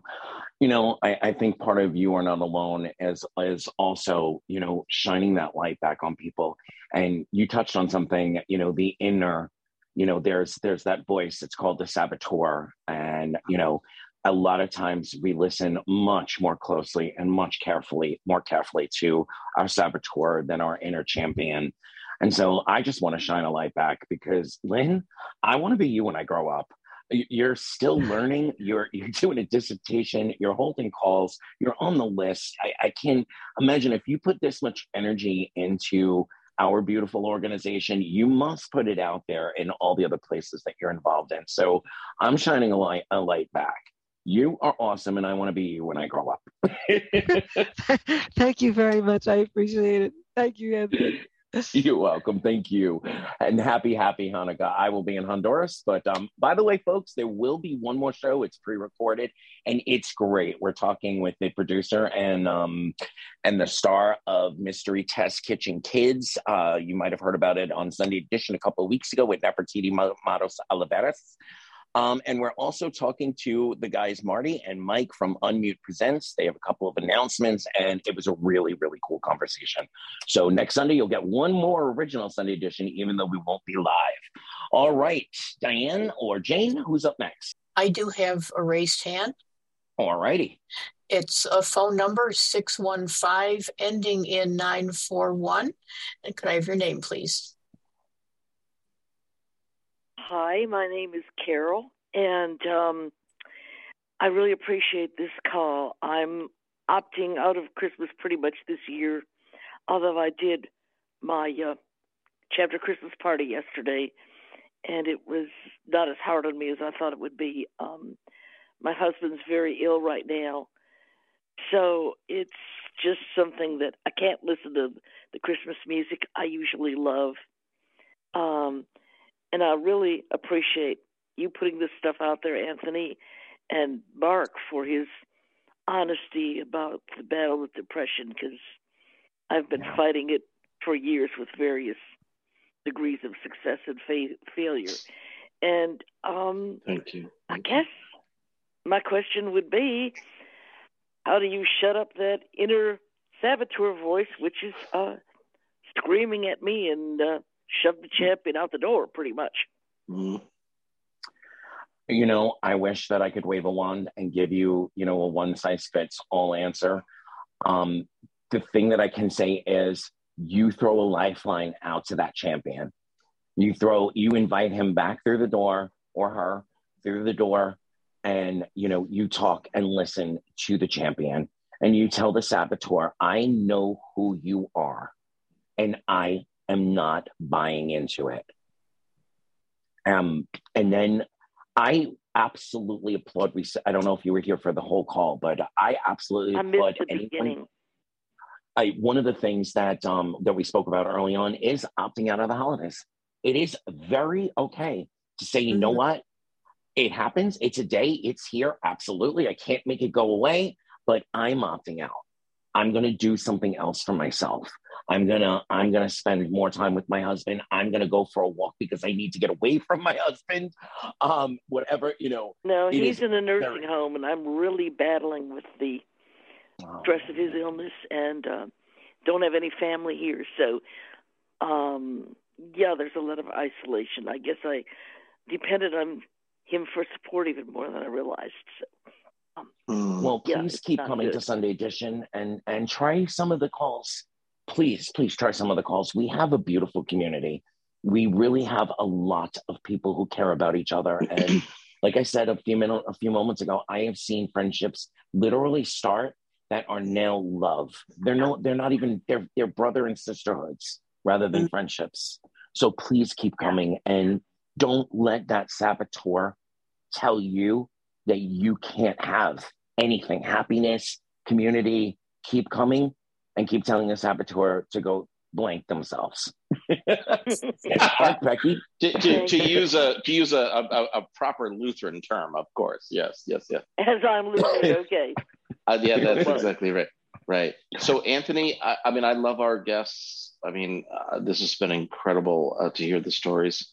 But you know, I'm a I'm a little advocate at heart, and as I'm hearing some of these stories, I'm starting to get a little mad, and I'll tell you what I mean by that. So, I Uh-oh. I believe no, no, no. It's a good thing. I hope, I'm, and maybe you'll All agree. I don't know. You'll you'll tell me if I'm uh, if you don't. I know you will.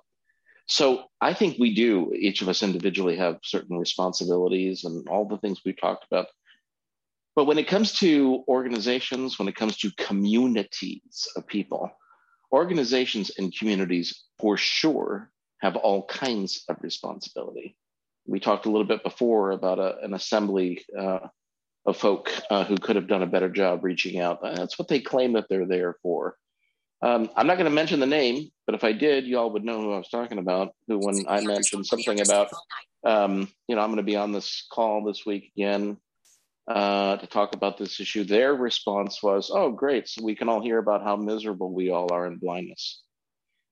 And I would have loved to, if I had one, I would have loved to have thrown a, a glass of eggnog in their face. Uh, didn't have one, uh, but it's the kind of thing where I, you know, I do think there is a certain segment. Let's not worry about pointing an ACB finger. Let's just be generic about it. I think there Yeah. is a generic pressure in our communities, and it's not just for us. Plenty of other communities do it. Our friends in AARP love to have photographs of the happy aging couple wandering off hand in hand on the beach in the sunset. With, and, and of course, that's the image they want to project. It's not the image of who they or any of us are. And so I'll wrap up my little sermon here by this little analogy or this little metaphor. So, of course, we talked about Christmas music. When I was a little teenager, I loved that uh, Feed the World, you know, uh, Do They Know It's Christmas song Yes. that all the stars did. And I still love it to this day. And so, you know, you're listening to that song, and there's this, you know, this horror stories about, you know, the kids in Africa, and they don't have this, they don't have that. And then you, uh, U2's Bono sings a line in that song where he says, Well, tonight, thank God it's them instead of you.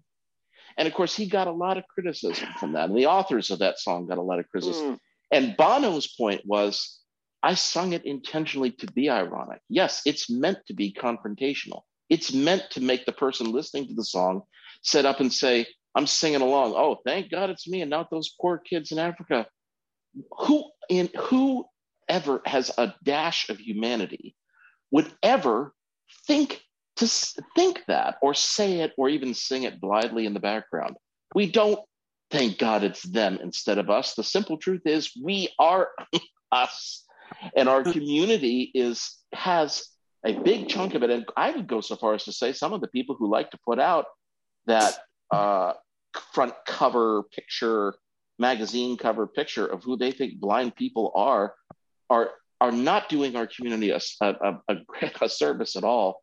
In fact i think frankly they're a little deceptive. So i think as a community, we need to be much more embracing of, frankly, who we really are. Or is everybody going through a tough time at Christmas? No. And if you're blithely happy, giddy, God bless you. Good for you. But Yeah, recognizing that the rest of us are in all this with you. And something tells me that that blithe happiness often covers up a lot of other stuff going on. I know Uh-huh. because I was one of those happy, giddy people, always trying to make other people laugh and be all funny, and and that can mask a heck of a lot. Anyway, that's my sermon. Well, you know what, yeah, Mark? and I think I- as disabled people, you know, we're supposed to be, you know, the rest of the we're supposed to be. At least I was raised this way, you know, um, to try to present a positive That's it. image of disability all the time because people are watching it. You never know. You're the first one they meet. Yada yada. Uh-huh. And um, you know, it's it's. I'm not. I don't have the physical or mental strength to live up to that this year. I just Of don't. course, of course. Carol, you be you and you do it however you need to do it. This whole that we need to represent, and the guide dog schools do it to you too. Uh, you know, I learned something from the LGBTQ portion of my community, and it's the best way to show the world who you are is to actually be who you are not to not to scream in a parade not to put on a costume not to you know we're here we're queer get used to it. Yes that matters and i'll be there for for for things that matter but it's just to be who i am and live the life that i'm living. And when i'm vulnerable when i'm emotional when i'm down i, I need to show that to my community because that it's all pieces of of a life. There's no life that you're born you live and you die completely happy completely fulfilled completely It's satisfied. Nonsense. It's ne- it never happens. It's never happens, And when it will happen is when the creator decides that the world is going to merge with heaven, if that's what you choose to believe. Yeah. Um, I want to take a pause for a moment. Uh, Becky compiled thank and and thank you, thank you, thank you, Becky, for doing that part of the research. Becky compiled a few resources that we just want to make sure are out there. Um, Um, We do have one Go ahead, raised hand, by the way, and about 9 we'll minutes go. left. We'll go to that after Becky. Okay, cool. Okay. Um, I don't have a whole lot of information, but I do have some um, that may help some of us. Um, and and I just want everybody to understand and know that, as we've been saying all, all morning, you are not alone.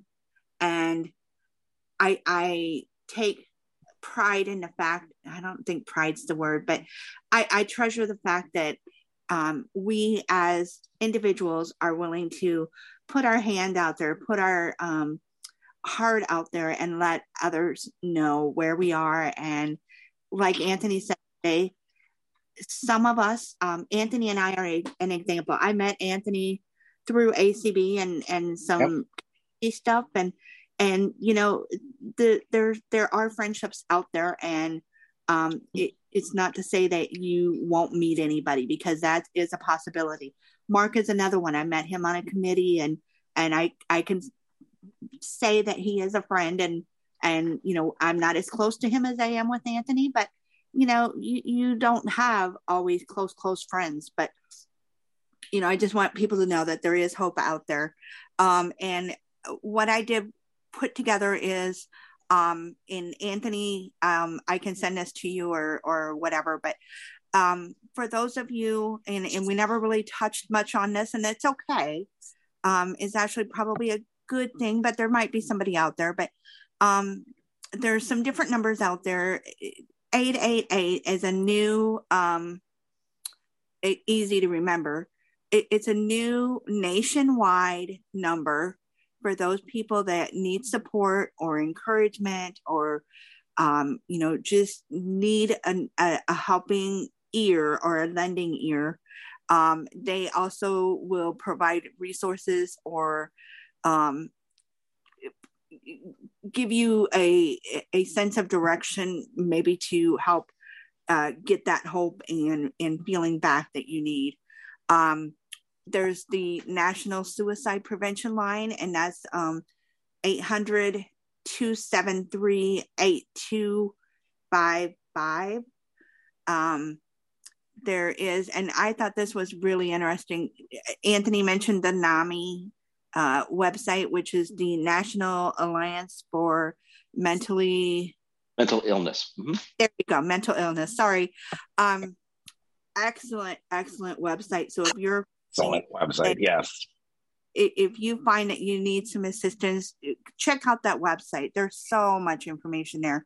They also gave a phone number um, for people that would like to connect with a trained certified counselor who will um, uh, provide free uh, 24 7 counsel, uh, crisis support um, and they will um, connect you with resources and their phone number is um, oh actually uh, phone number is 800 950 6264 um, actually there's monday through friday 7 a.m to 3 p.m pacific time.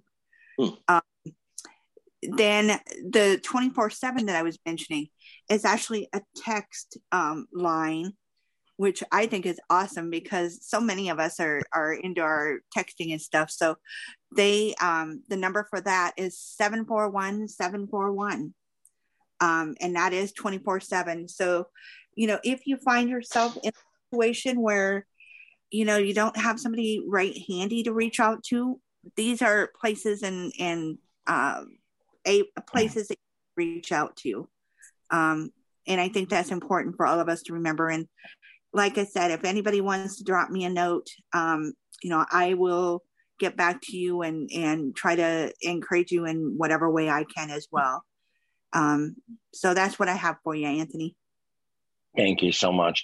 So Diane, um, I, I made you co-host at the beginning of this. We're gonna we're gonna go off air in a minute or two, but I will take whatever hands know, are left um, and any clubhouse left after we go off air.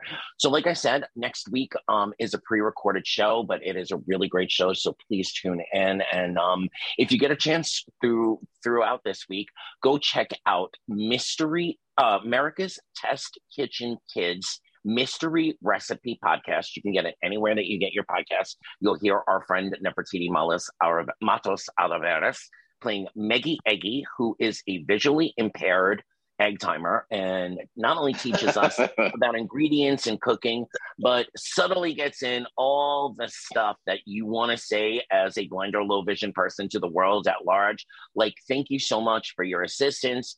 But even though you're insisting, I really don't need it. Um, there's some really, really great uh, moments throughout this podcast. So please go check it out. Um, please join us tomorrow night for lessons in advocacy from the LGBTQ plus community. That's at 8 p.m. And um, please, everyone, have a beautiful holiday season.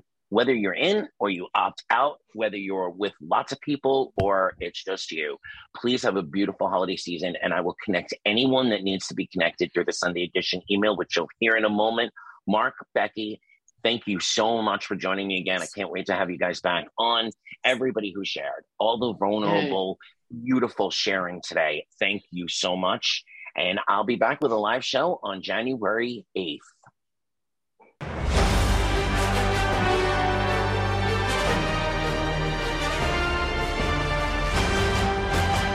You've been listening to Sunday Edition on ACB Media. Stream One. That's American Council of the Blind Media, or wherever you listen to your podcasts.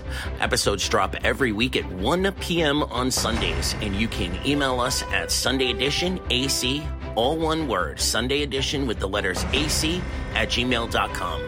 Let's brunch again together next Sunday.